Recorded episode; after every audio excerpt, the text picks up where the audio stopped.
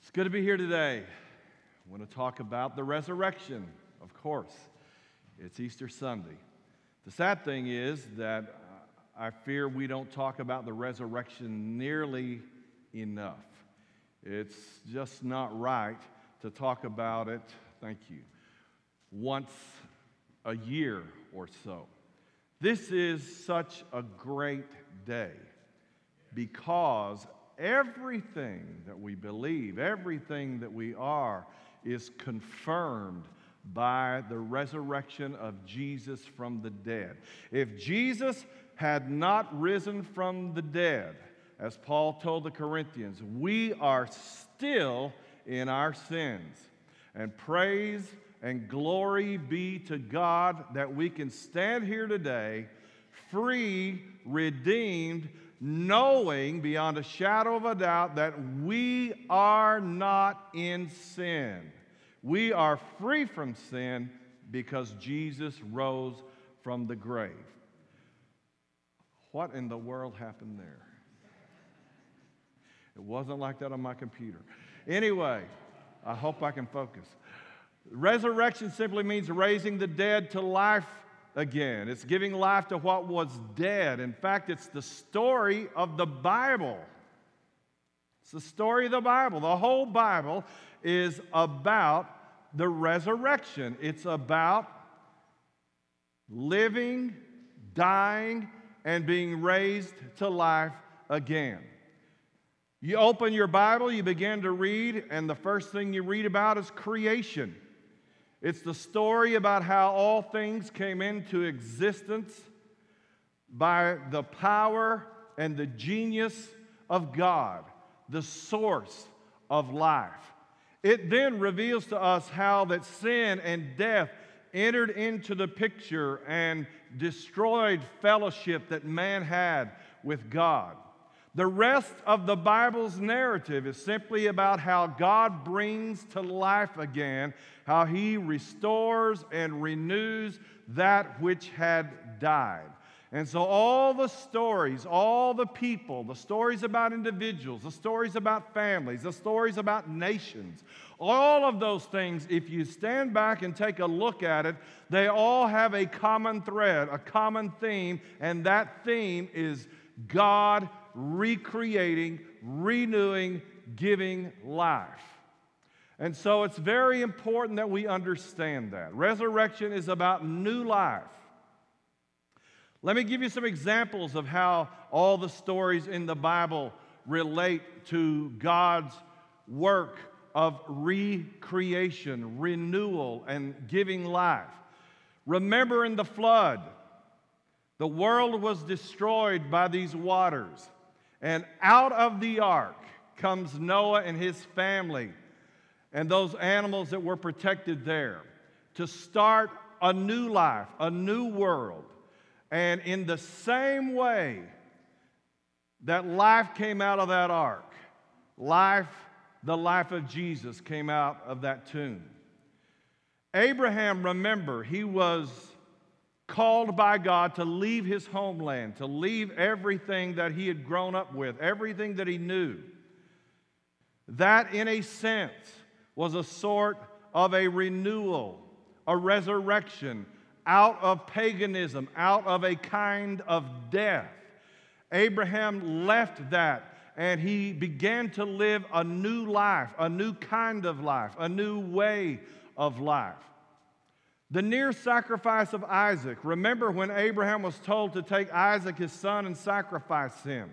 That is a sort of resurrection as well, because in Abraham's mind, in his heart, in his intent, he was going to obey God. He literally had got the knife and raised it and was about to take the life of his son. In his mind, Isaac was as good as dead, and God stepped in and saved his life and brought resurrection. God created the world in six days. On the seventh day, on the Sabbath day, He rested. There is a correlation between the resurrection and creation. That seventh day that God rested from His works was a day to represent fellowship with God.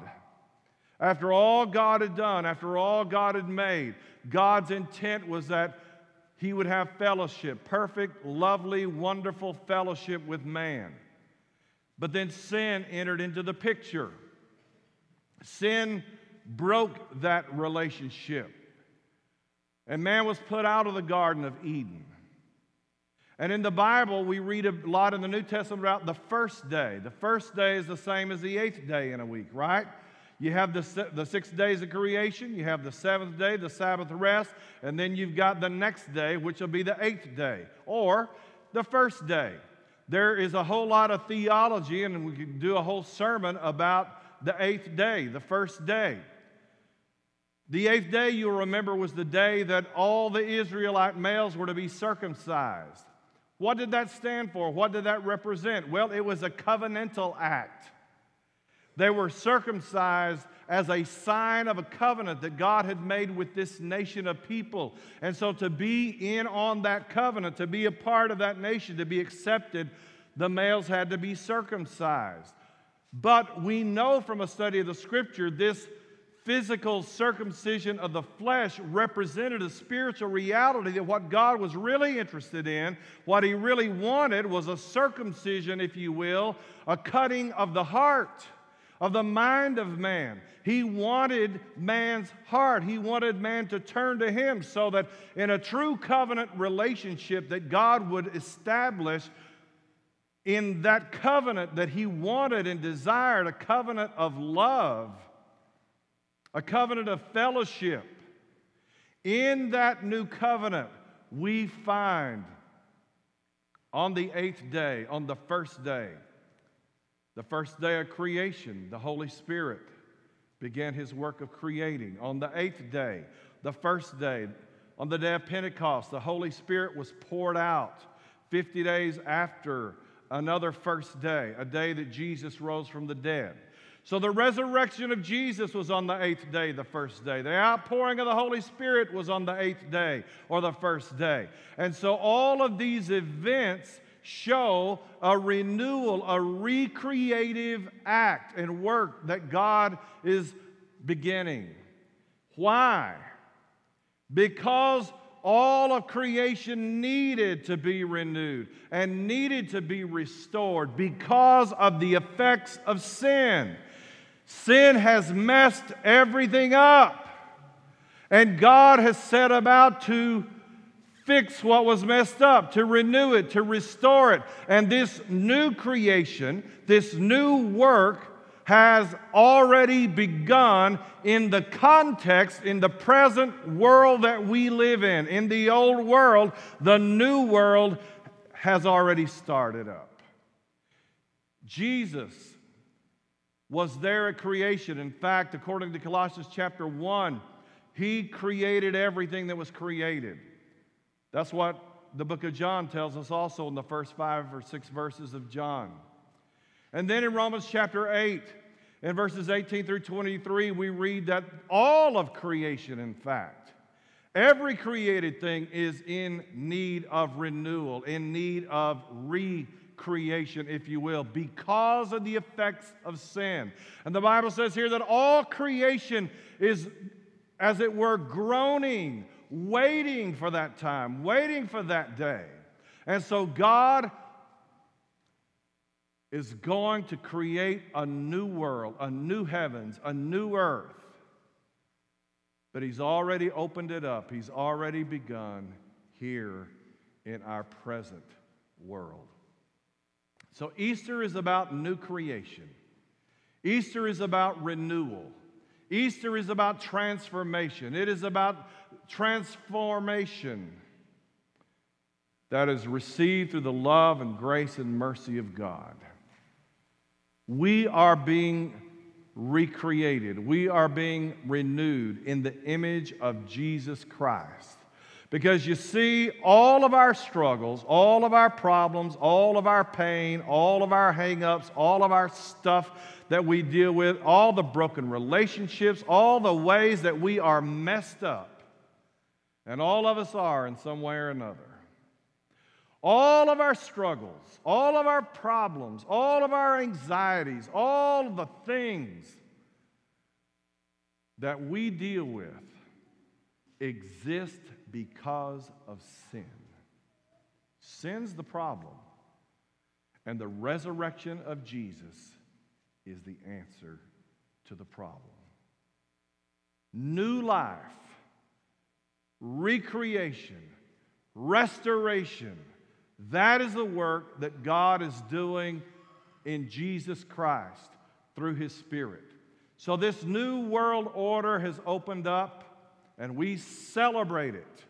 We celebrate it with our lives. We celebrate it on the first day of the week when we gather together as a body of believers. We celebrate it when we take the Lord's Supper. We celebrate it at Easter. We celebrate it because we know what God is up to. We understand what He is doing. We have this hope that burns within us that no matter how bad things get, no matter how awful things are, no matter how long and hard the struggle, we have a living hope, Peter said, that is within us that it's not going to always be like this. It's not going to stay like this. And even when I die, that is not the end of the story. That's what Easter is about. And there are all kinds of glimpses of transformation throughout the life of Jesus. Remember the first miracle of Jesus Jesus turns water to wine. What is that?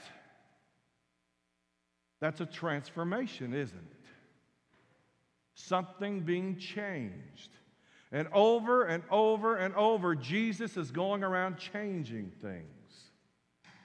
He changes the social mores when he goes to Jacob's well in Samaria.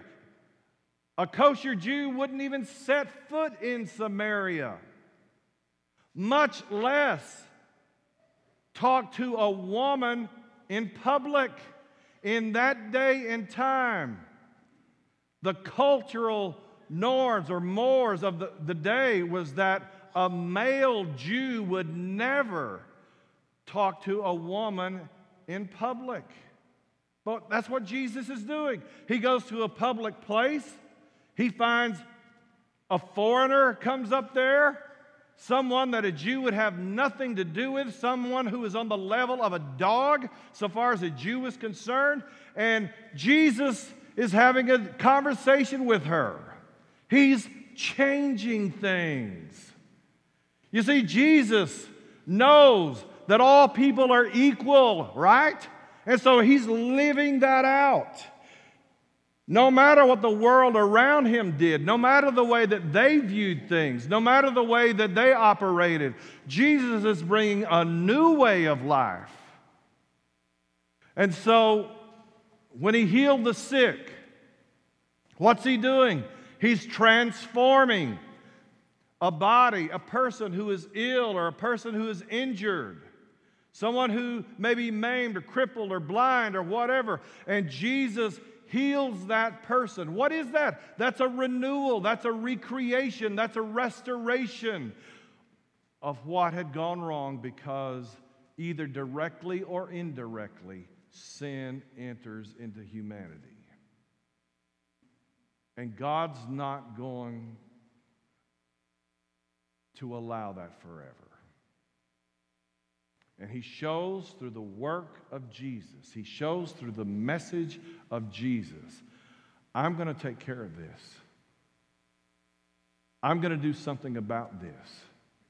It's not going to stay that way.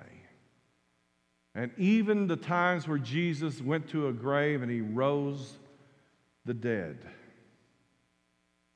when he raised the dead by the power of God, he was giving us a glimpse of the future of his own resurrection and a future glimpse of your resurrection and my resurrection because we will be raised from the dead because Jesus our Lord was.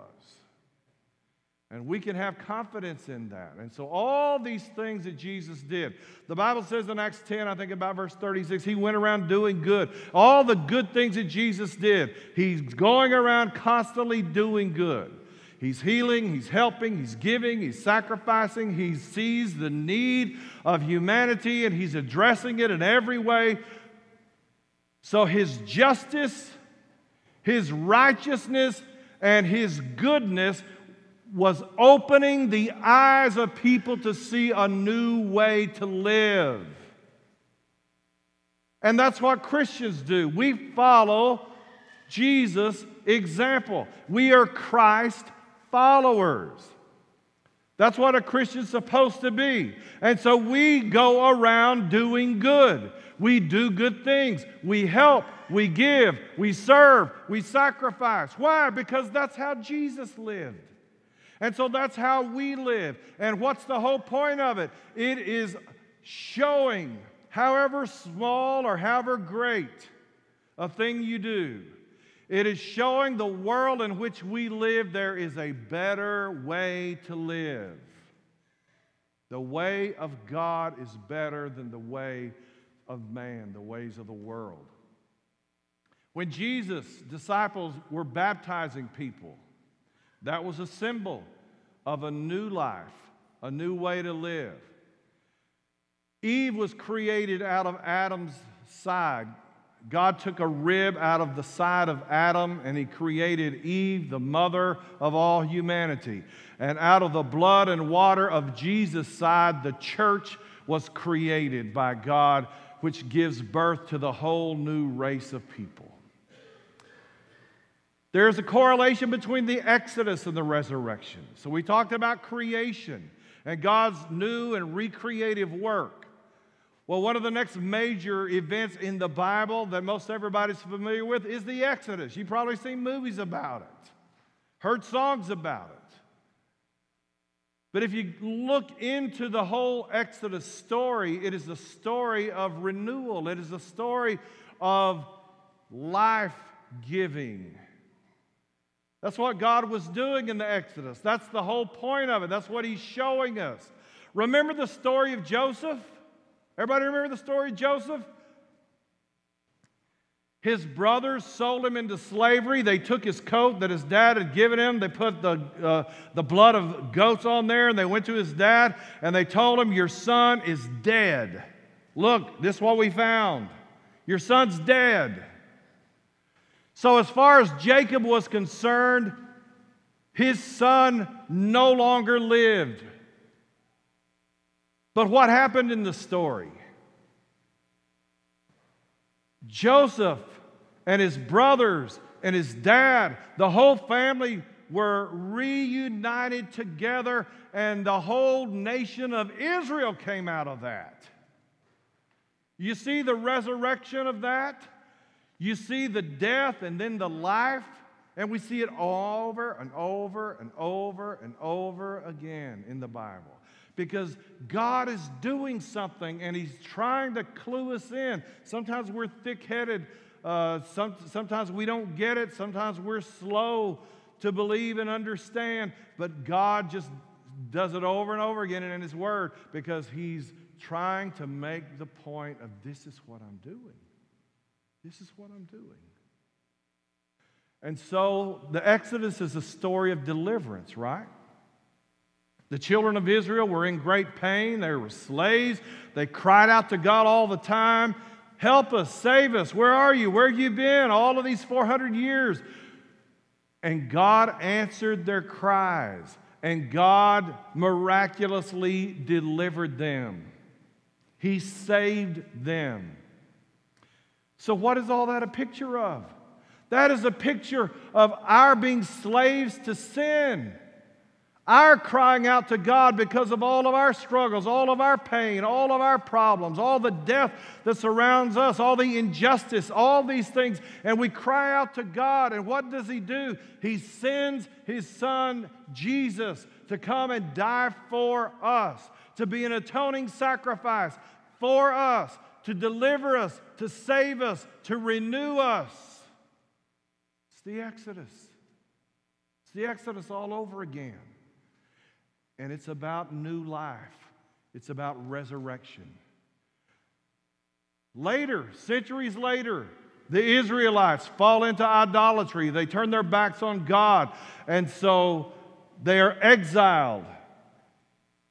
An enemy comes in, destroys their land, their holy city, the temple, and takes many of them away into a foreign land, and they are exiled there. What happens? They cry out to God. What does God do about it? He steps in and he delivers them. And so, all of these stories, all of these promises, all of this work that God does points to the work of Jesus. It's the story of the Messiah, the anointed one, the chosen one that God would send to save his people. That's the story of the Bible. The Bible begins, think about it. The Bible begins with sin entering the picture and man leaving the Garden of Eden, paradise. And you can turn all the way to the end, and the Bible ends with man going back into the garden, back to paradise, back to fellowship with God. That's what God is doing. So, the story of the Bible is man's exile from life with God and our exodus or deliverance from sin, from our exile of sin into life with God. The Bible says the wages of sin is death, but the gift of God is eternal life through Jesus Christ our Lord.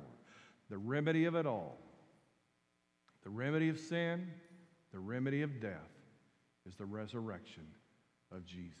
The story of Jesus' life, death, and resurrection for the salvation of the world is a resurrection to life from all the death and all the sin that you see around us every day. Therefore, if anyone is in Christ, he is a new creation. The old has passed away, behold, the new has come. In the resurrection of Jesus, the scriptures have been fulfilled. Luke talked about that a little bit this morning. 1 Corinthians 15, verses 3 and 4. For I delivered to you as of first importance what I also received that Christ died for our sins in accordance with the scriptures. He was buried, and that on the third day he rose again according to the scriptures. This was prophesied.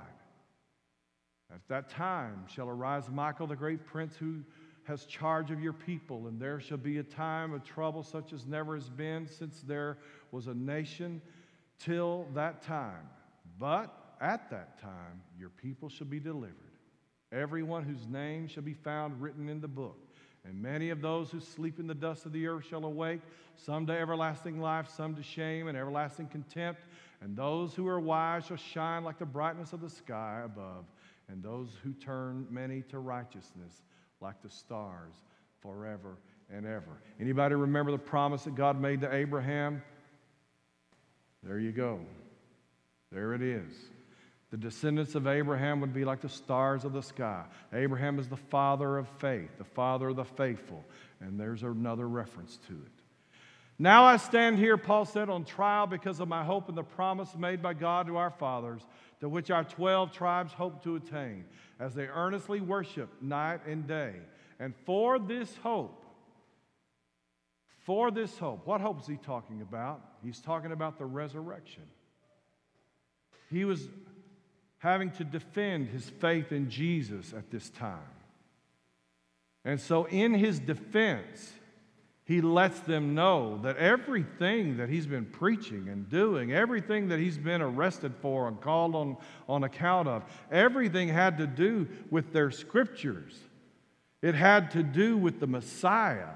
It had to do with the resurrection. And so he says, Why is it thought incredible by any of you that God raises the dead? Why would you think that that is incredible or impossible? That God could do such a thing? Anyone who could create the world out of nothing can raise a dead body to life again. Jesus was God in a human body, therefore, he was the Son of God. He was also a human being, a man who was God, thus, the Son of Man. Jesus was the new Adam. Jesus was the Adam that the first Adam was intended to be, but never was. A whole race of people came from Adam, but in Jesus Christ, another race, a different kind, a recreated, renewed people come forth. But I want you to think for a moment about Jesus fulfilling the scriptures. The scriptures taught about a Messiah, taught about a time of restoral, renewal, restoration, all that kind of thing. But nobody, I'm telling you, nobody, there wasn't a Jew alive that ever contemplated or thought that it would be possible that there would have a crucified Messiah. They couldn't get their head around that. That's why so many Jews did not accept Jesus because they were thinking in terms of, oh, King David or King Solomon, somebody like that. But no, Jesus doesn't come into Jerusalem with a huge army riding a white stallion, dressed in robes of purple and, and a fancy jeweled crown on his head. No, Jesus, the King of the world, the King of kings and Lord of lords, the Son of God Himself, comes in riding on a donkey. He wasn't the kind of king that they anticipated or hoped for. It was a whole different thing. And Jesus was crucified. He died a death that was reserved for the worst of the worst. A death that was one of the most shameful, torturous ways that a human being could die. That's how the Son of God came to this world but I want you to think about this. He was buried, the Bible says, in a tomb where no man had ever laid. You think about that. That borrowed tomb where there had never been a dead man is where they put Jesus. That was a tomb that brought forth life, not death. There were two angels there, the Bible says. Two angels, one at the head, one at the feet of Jesus. You remember anything like that in the Bible? Oh, there is one place. There is one place in the Bible where you read about something like that. Remember the two cherubims over the Ark of the Covenant? Their wings are touching. What was the Ark of the Covenant anyway? What was that place called? It was called the mercy seat. That's where God dwelled. That was the very presence of God. And now we see the same thing at the resurrection of Jesus. The same thing. And so, all of that stuff in the Old Testament, all those pictures, all those symbols, everything was fulfilled by Jesus. The spiritual realities that they pointed to came into reality when Jesus came out of that grave. And the only other time you read about the cherubims in the Bible is when they stood there at the Garden of Eden when man was put out of the garden. Think about the significance of that. That's when sin entered the world. That's when fellowship with God ended. And the cherubims wouldn't let man back in the garden. But now, now the cherubims are welcoming men back into paradise. That's why the veil was torn. That's why the stone was rolled away. That's why the grave was empty. And that's why the angels were there, signifying that all that had happened to history to that point, to the resurrection of Jesus, was the work of God. He brought it all about. What a beautiful thing. So, all the stories point to the resurrection. All the prophecies about restoration point to Jesus' resurrection. Baptism, the Lord's Supper, points to the resurrection, new life in Jesus. Jesus, because he rose from the dead, was proved to be the Messiah the Lord of the world. Peter said, according to his great mercy, he has caused us to be born again to a living hope through the resurrection of Jesus Christ from the dead. Acts 10:36 he is Lord of all. Revelation 17:14 he is Lord of lords and King of kings. And what does that mean? That means that Jesus is the Lord of your life. Praise team, why don't you come on up? Jesus is the Lord of all. Of all. And that means me and that means you. Now, I want you to think about what we've studied today. I want you to think about all these things we've talked about. I want you to think about your own personal struggles. What's gone wrong in your life? What's gone wrong in your world? What are the ways that people have hurt you? What are the ways that you feel pain? All the things that have been done, all the things that you're dealing with, all of the things that you are personally struggling with today. I want you to think about this. Jesus can make you new. Okay? That's what all this is about. You don't have to live the way you've been living. You can have a new way of living. You don't have to continue to suffer. You don't have to continue to struggle, to flail away.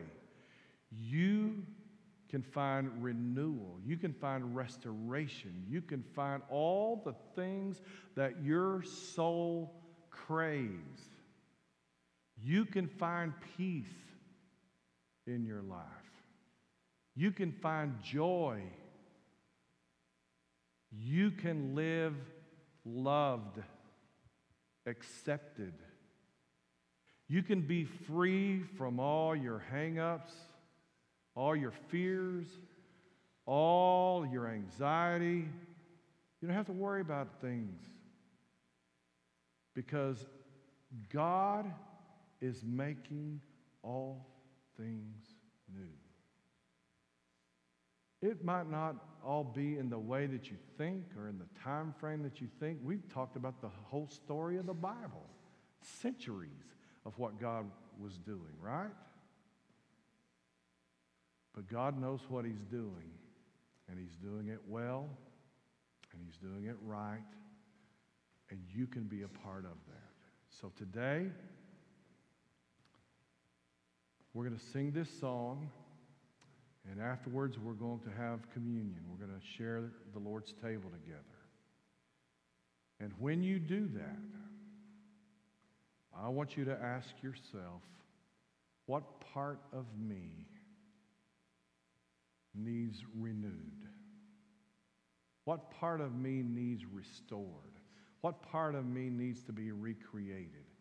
And so when you take the Lord's Supper, if you would like to pray with someone or have someone pray for you, then you just step right over here and there's going to be some people there. And you can have prayer while others are taking the Lord's Supper. Okay? Let's everyone stand and we'll have another song.